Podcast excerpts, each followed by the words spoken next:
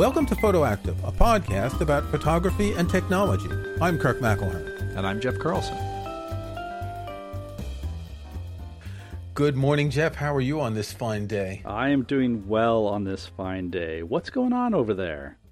Oh, I don't know. Lots of things are going on, but something really important is going to happen in about four weeks. We were just realizing before we started recording that in two episodes we will be at episode 100. 100. This is a big moment. This is great. We're, Fantastic. We're trying to decide what to do. Um, my thought was to get Jeff to cut his hair for episode 100. um, we, we, we're not going to take a screenshot and show you, but people, if they go to your Instagram, they'll find photos of you, and your hair is quite hippie-ish. Uh, yeah, yeah. It, it's it's gotten a bit long uh, through the COVID, and actually, it was long before then. Uh, yes, I am going to get my hair cut, but it's not going to be it's not going to be radical in the sense that uh, it's all going away. It's just going to be trimmed to a more manageable length. Hopefully, we'll see. Okay. This is not a hair care podcast. This is actually a oh. podcast episode about camera accoutrements we decided that we wanted to talk about accessories for cameras, and these are things that you put on your camera. We're not talking about tripods or camera bags or all of those. We decided to look at the things you can put on your camera to either make it easier to use, more comfortable, more flexible, etc. And actually, this discussion that we had really went in an interesting direction because we wanted to challenge ourselves. Because obviously, there are a ton of things you can put on a camera, and even when you're out shooting, maybe you're out adding filters, for example, which we talked about in a recent episode. Well, we did an episode on filters, Ex- so we can't count that. We wanted to challenge ourselves to things that are either on your camera all the time or maybe most of the time to accentuate the stock camera itself. I mean, obviously, you know, there are lenses, but that's not what we're talking about. We're talking about like little accessories, and it turns out uh, there are more than I realized once we started brainstorming. And the reason I don't think filters apply is filters are accessories for lenses, not for cameras. Oh, you're going to split those hairs. Okay. I mean, yes. Well, no, it's not splitting a hair. It's something that you put on the lens for the lens. Uh, that's true. That's true. What we've chosen for this episode is things that are on the camera for the camera. How about we start with an example? I was going to say, uh, unless you have a camera that has a fixed lens. But in that case, it's still a lens accessory. Okay. Okay. Now, okay. Now okay. you're getting okay. So we we started with something that I've seen people talk about in forums and on Facebook and all the time, and I've always wondered why would you want one of these things?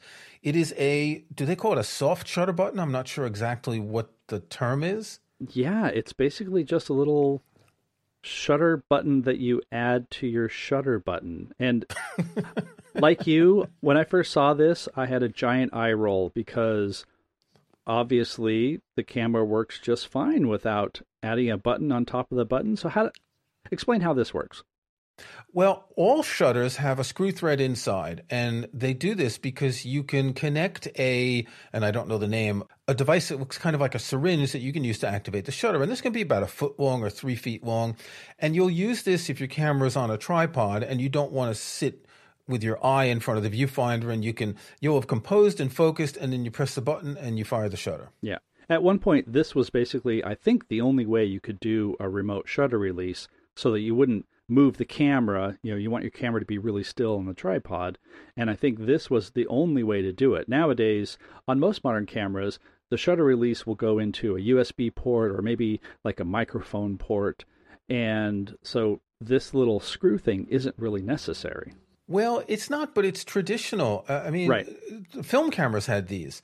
This is something I remember using uh, I'm aging myself, but 40 years ago, I had one of these on a camera. Yeah. So anyway, we each got one of these, and I don't really see how necessary it is. And I see people in forums saying it's essential. I got my new camera. I got to get the new soft shutter button. It makes the area that you press a bit larger, and so if you're fumble fingered, maybe it's easier. But I've never had a problem. I don't really notice the difference with the button or without it. Yeah. So we'll take some pictures of the ones that we got just to just to show what they look like. In my case, I got one that actually sits up quite higher than the shutter that, that I'm used to. And so it actually feels a little bit squishy. And I think for some people who find, at least on the, the Fuji X-T3 that I have, the shutter button is really pretty minimal and it's never been a problem, but somebody often wants something that's a bigger target. And also, I think the main appeal, let's just face it, uh, it's red. Mine is red.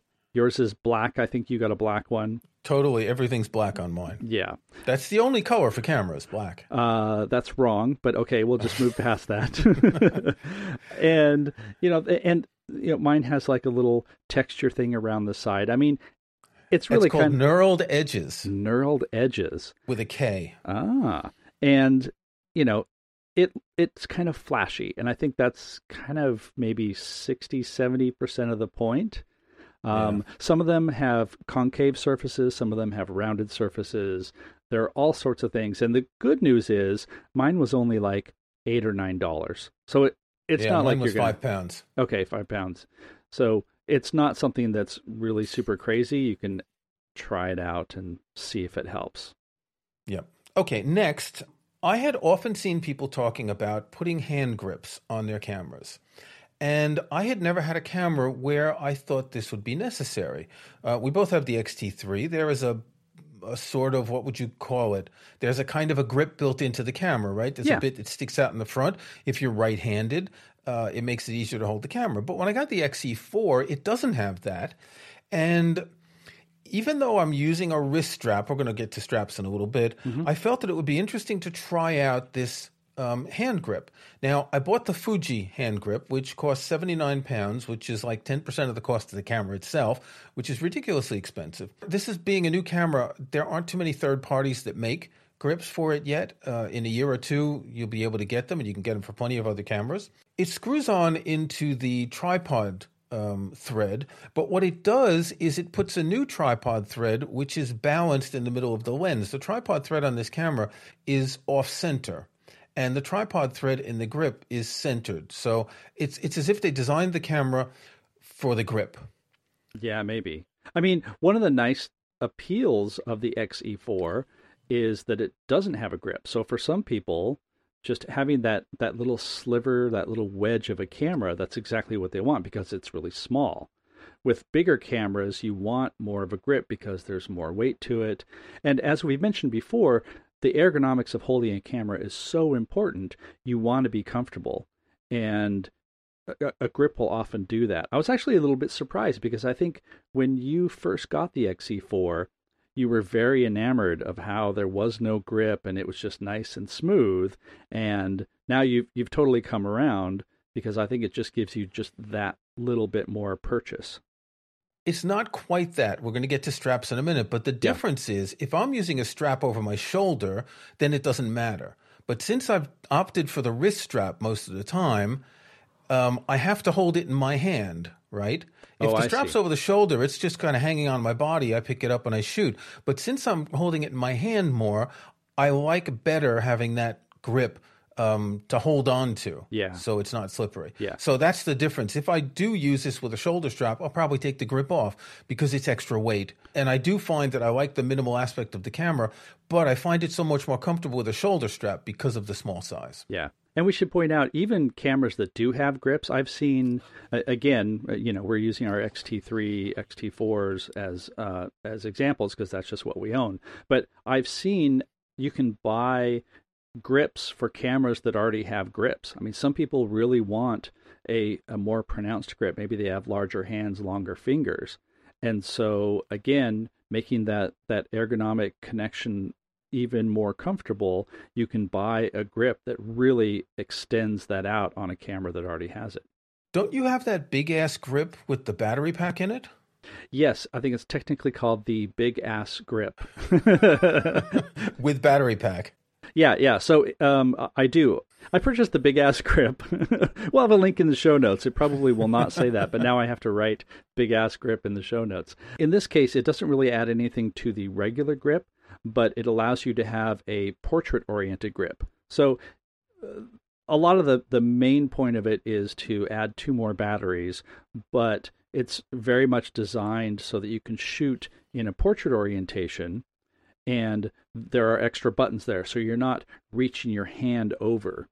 Um, which I don't know. That's that's kind of uh, uh, on the borderline of our of our qualifications here.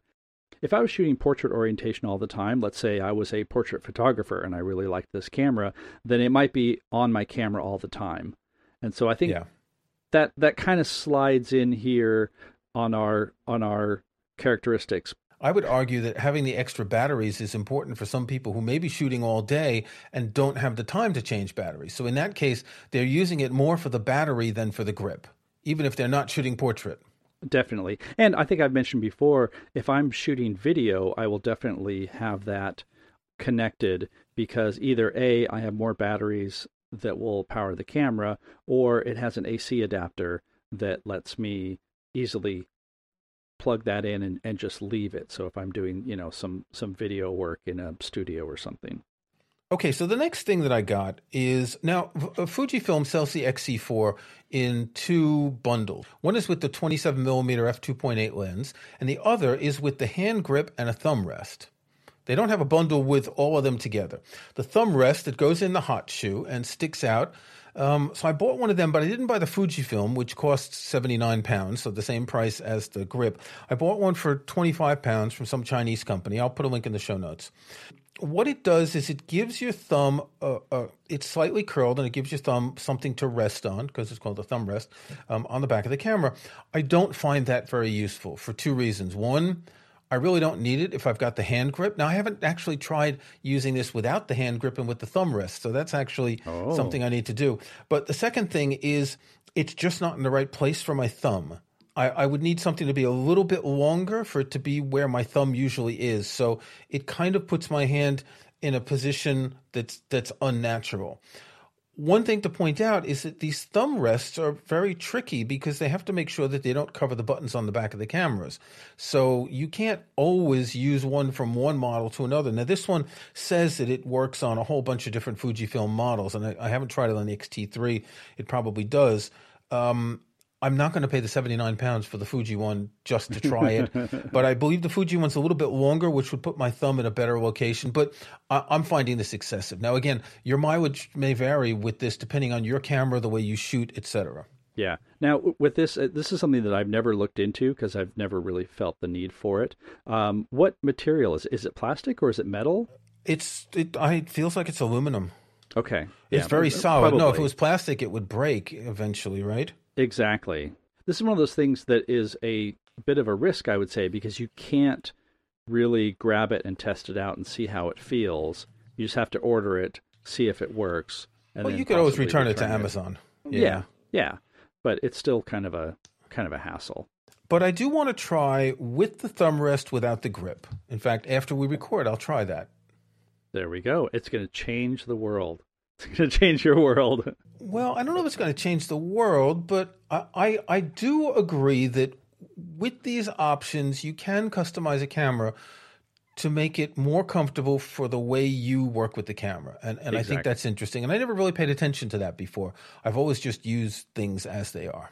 Next, I want to bring up something that I've had on my camera for quite a long time that I never thought about is an L bracket. Now, what an L bracket is, it's basically, uh, I know this is going to sound surprising, an L shaped bracket. And it sits on my camera. And the advantage of having an L bracket is twofold.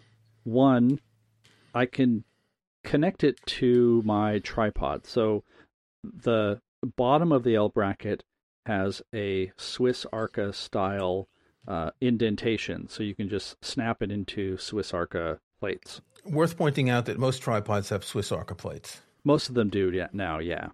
Um, but the the L bracket, the side that comes up the left part of the camera, has the same thing. And what that allows me to do is quickly, if I'm working on a tripod, release the camera, put it into portrait orientation, and lock it down. Now, I'll find a picture that I have of me before I got a an L bracket. Basically, I had an old Manfrotto tripod that you could semi disassemble it so that you could shoot in a portrait orientation. I mean, the, there are things you can do. You can, you know, turn your ball head, etc. But if you're going to do a lot of portrait work, you're going to uh, possibly want the crossbar basically being horizontal instead of vertical. Well, this photo of me, I was in the middle of doing this conversion, and it absolutely looks like I have no idea what I'm doing. And so having an L bracket for me, I can just quickly, you know, loosen the plate, move the camera over, put the plate back on. It's really great if I am shooting panoramas, for example, because oftentimes with panoramas, you want a whole bunch of uh, vertical portrait oriented shots that you can then stitch together. And I just leave mine on all the time. It's not that obtrusive. It's it definitely adds a little bit of weight, but um, and, and actually the one that I have again, we'll put things in show notes also has a bunch of uh, little threads so you can attach a few things to it if you wanted to. Um, so yeah, it, I, I find it really, really useful, much more so than I expected.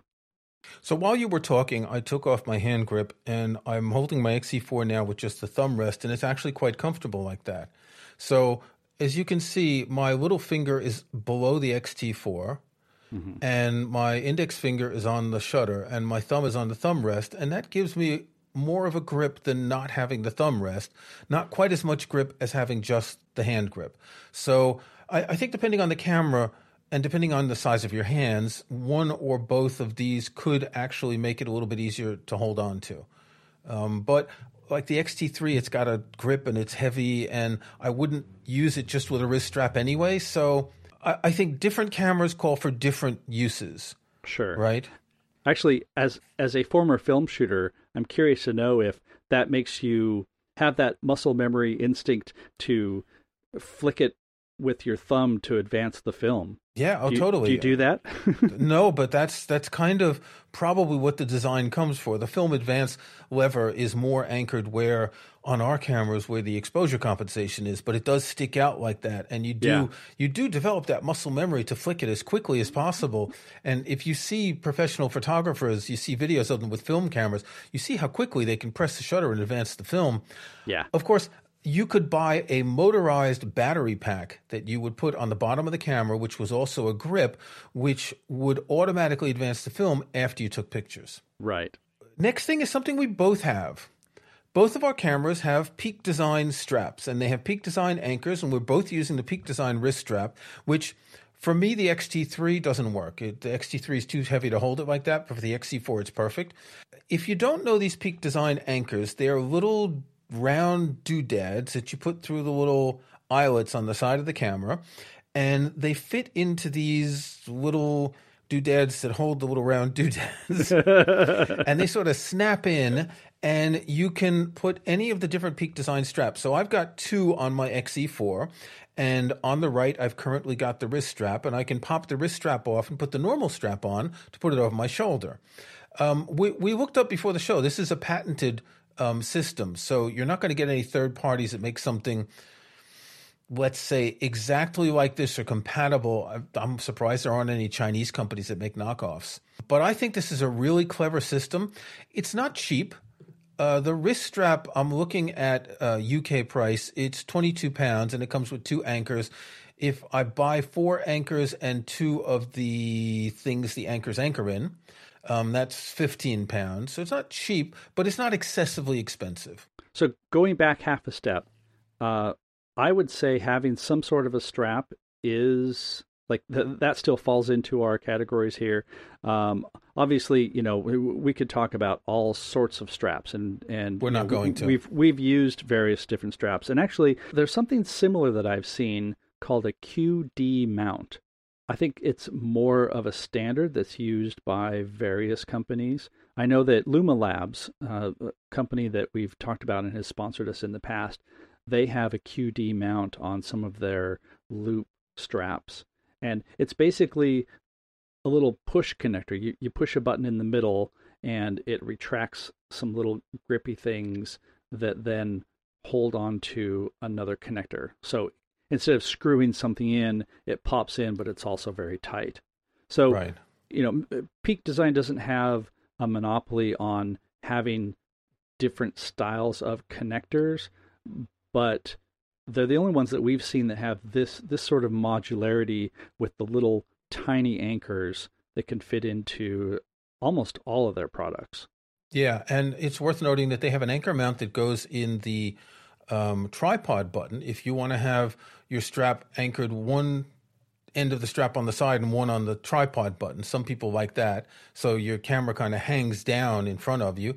And just to go back to your L mount, I have a Peak Design um, tripod plate permanently attached to my XT3 mm-hmm. because I often want to put it on the tripod, and it's so easy to quickly put it on that tripod that it's the tripod I use, and it makes more sense to leave the plate on the camera. It doesn't really get in the way too much. Yes, absolutely. In fact, I'm I'm sort of embarrassed that we didn't bring that up uh, at, at the outset because you know back in the day you would have to screw on everything and you know if you buy cheap tripods then you know you set it down and you have to screw it on like no never do that you never have to do that just get a little plate they're not very large they don't take up very much space and you can just quickly snap onto a tripod and be done with it yeah you don't need that frustration in your life so, just a word about the Peak Design straps. I don't really like the material. It's kind of like seatbelt material.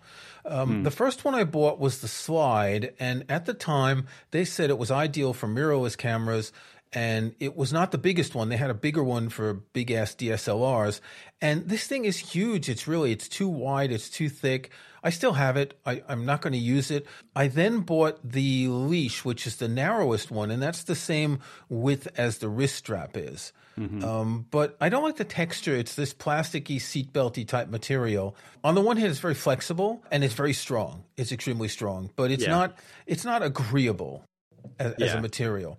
And one other thing about the Peak Design straps, they all are adjustable. You can adjust the length. And so they've all got these two sort of buckles that you slide up and down, which means that below the buckle it's looped and the, the loop can open up and you can get stuck in it. And uh, it's while the connecting system is good, the strap itself should have some way of holding that bit under the, the buckle together.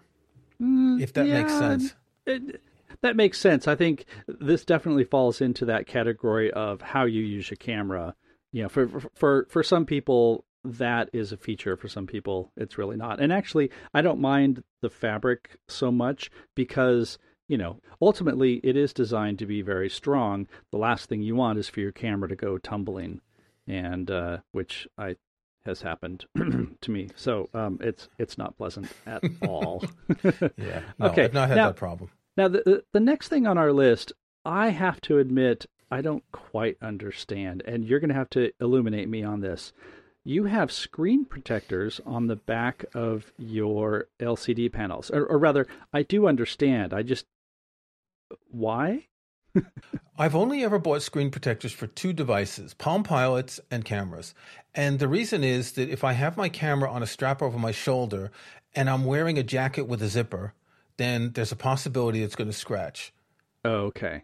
Okay. And because that it's because the back is plastic, it's not glass, and so I have a glass screen screen protector on the XT3, and I have a plastic, what would you call it, anti-reflection uh, screen protector on the XE4. Uh, okay. I prefer the glass. In fact, I'm going to replace the XE4 one with glass. Uh, but it's basically that if if I'm wearing something with a zipper, it's going to scratch it. And I have a jacket with a zipper, and sometimes I'll wear hoodies that have zippers, and it just seems like that piece of plastic is too fragile maybe I'm overthinking. Maybe you've never scratched yours, but yeah, no, no, I I get it.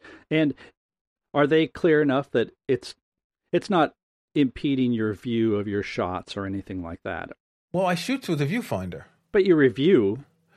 I don't chimp. In fact, I often don't look until I get home. Uh, okay. However, I will uh, fold out the LCD sometimes when I shoot when I shoot really low, and that's why I got an anti-reflection one for the XE4. If I'm out shooting something in the sun, it is hard to see. Uh, with the XT3, with the glass one. Also, the XE4 LCD panel is a little bit smaller, so I figured I'd want something to make it a little bit easier to use at a distance than the XT3 one.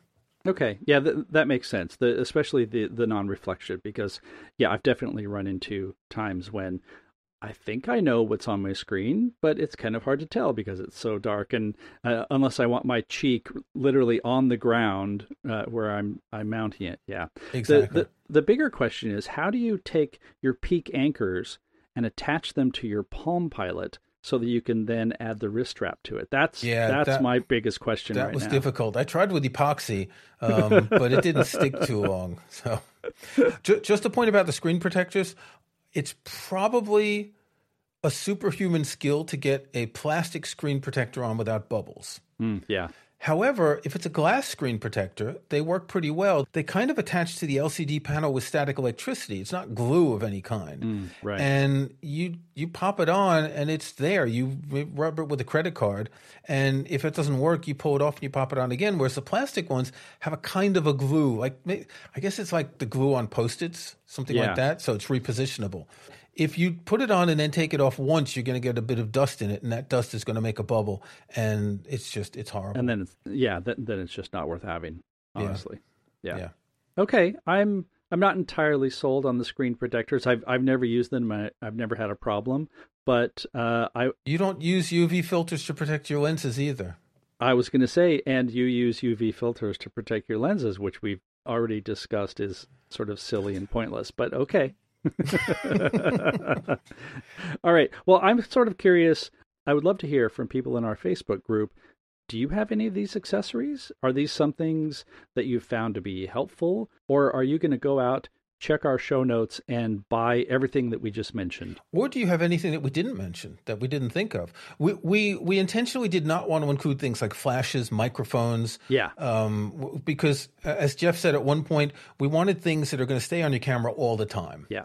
Actually, you just made me remember something that I did want to mention that is kind of related, and that is camera cages.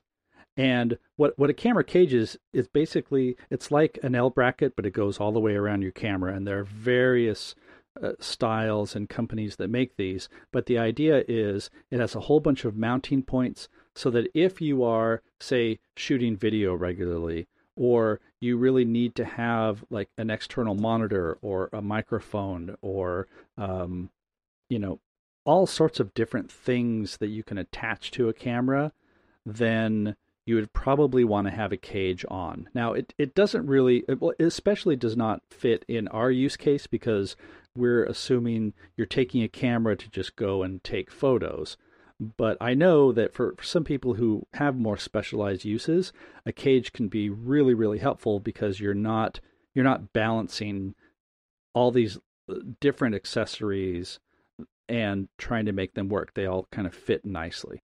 Yeah, uh, good point. Uh, I can't imagine wanting to use one of those for anything other than video. Yeah. But perhaps that if you are shooting with a flash a lot and you're moving a lot, maybe it would be more comfortable. I, I don't know. If anyone uses one of those, drop us a mention in the Facebook group. As I'm looking at different ones online, some of them are actually quite small. Mm-hmm. And as you say, they just give you extra mounting points. And some of them are very big and have rails in different directions.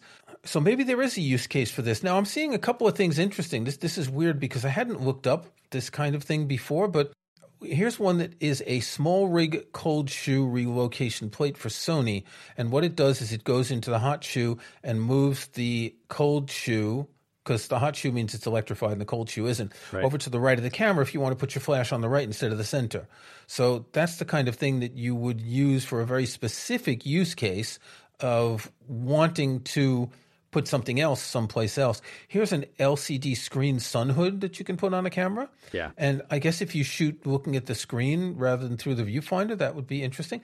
I, I didn't think to look up this sort of camera cage because then you get into this whole world of different types of things here. Oh yeah, there's it, it definitely expands the world of accessories and uh, like we mentioned these are primarily used by video shooters who want to have like maybe a, little five inch LCD monitor pointed toward them, or you know, um, sometimes some of these little monitors will also record video. You can actually record better video to the monitor than what the camera will record internally, and you just want some place to have all of that rather than maybe setting up multiple tripods or having things dangling from wires. It just makes it nice and clean.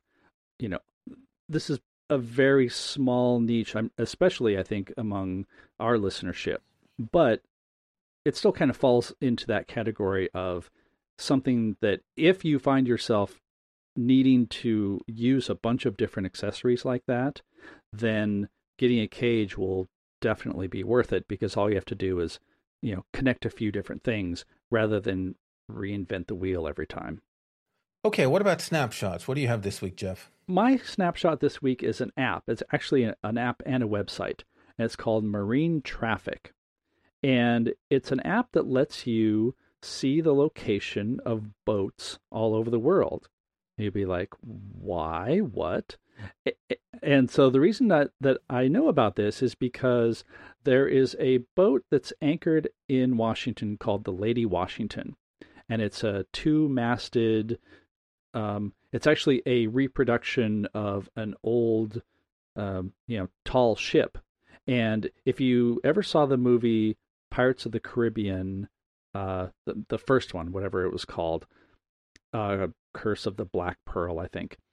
If you ever saw that movie, the Lady Washington was one of the ships that was used, uh, you know, redressed for the movie.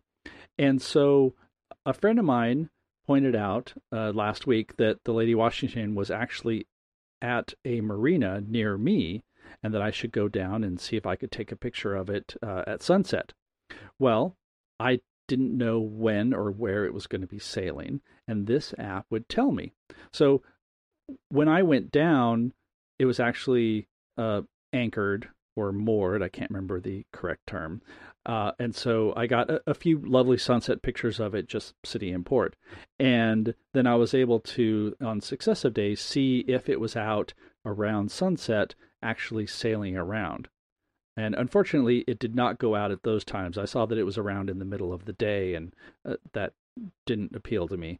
But if you are in a situation where you want to know where a boat is, and in this t- in this case, it was because I wanted to know where this boat would be, so I could take you know a, a nice in my mind, I have this fantastic shot of you know all the sails up and the sun coming through them and all of that. Um, if you're in a situation like that, this app is like really, really handy. It shows literally hundreds, maybe even thousands of boats all around the world, which is, of course, overkill. But I just thought it was really cool and helpful. And because I live in a, you know, in Seattle where there's plenty of boat traffic, uh, it can be helpful.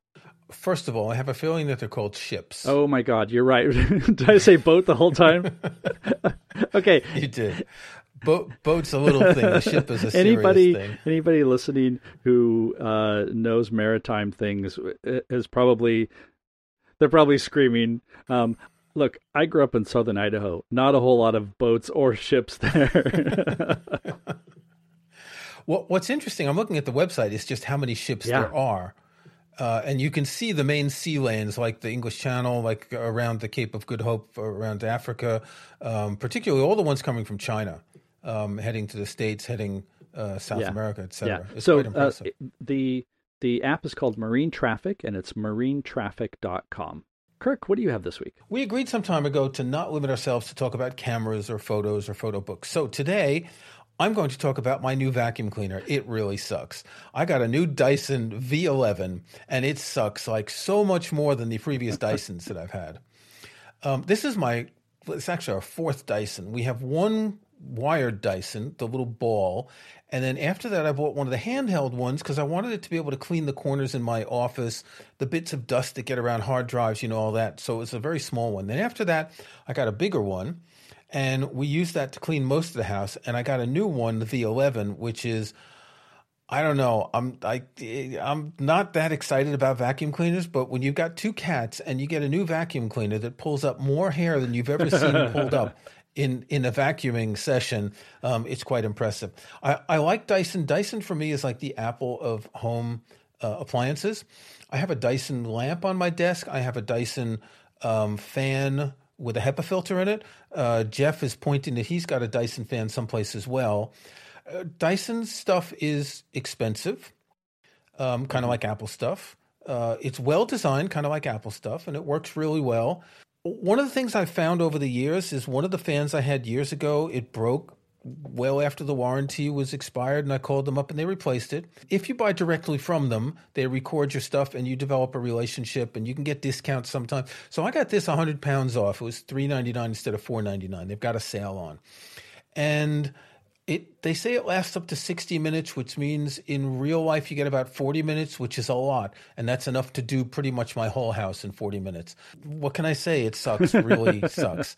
Um, and and they've made so many improvements over the years as i'm seeing. I've always bought like two generations ago right? So the first one i got was the V6 when the V8 or 9 was out. Then I got a V8. Now I have an 11, and they're up to V15 um, because I'm not going to pay full price. I wait till they're discounted. I really like them. I like the idea of vacuuming without something plugged in the wall, so you don't have to keep pulling the thing around and bumping into it and unplugging it. So. Dyson V11, link in the show notes. It really it's one sucks. of those things where I would never think that I would be even interested, much less excited about vacuuming. But we, we have an older model Dyson. I don't even know which one it is, but I I just love the design of it, and it's easy to empty. And I know this sounds like a commercial for Dyson, but you know, like so much that we talk about, when you find something that is designed well and it makes it a lot more enjoyable to use. So yeah, I don't mind vacuuming, which uh, is something that I never would have thought that yeah. I would say. It's like, oh, I get to vacuum again. And imagine if you had two cats. Oh, geez, yeah, no, no. yep. Okay, that's enough. Until next time. Until next time. Thanks for listening to Photoactive. You can find show notes, including any photos we discuss in this episode, at photoactive.co. That's photoactive.co. We couldn't afford the M. You can join our Facebook group at facebook.com slash groups slash photoactivecast. That's photoactivecast in one word. You can subscribe to Photoactive in your favorite podcast app or on Apple Podcasts. See the links on our website. And think about leaving us a rating or review in iTunes or in your podcast.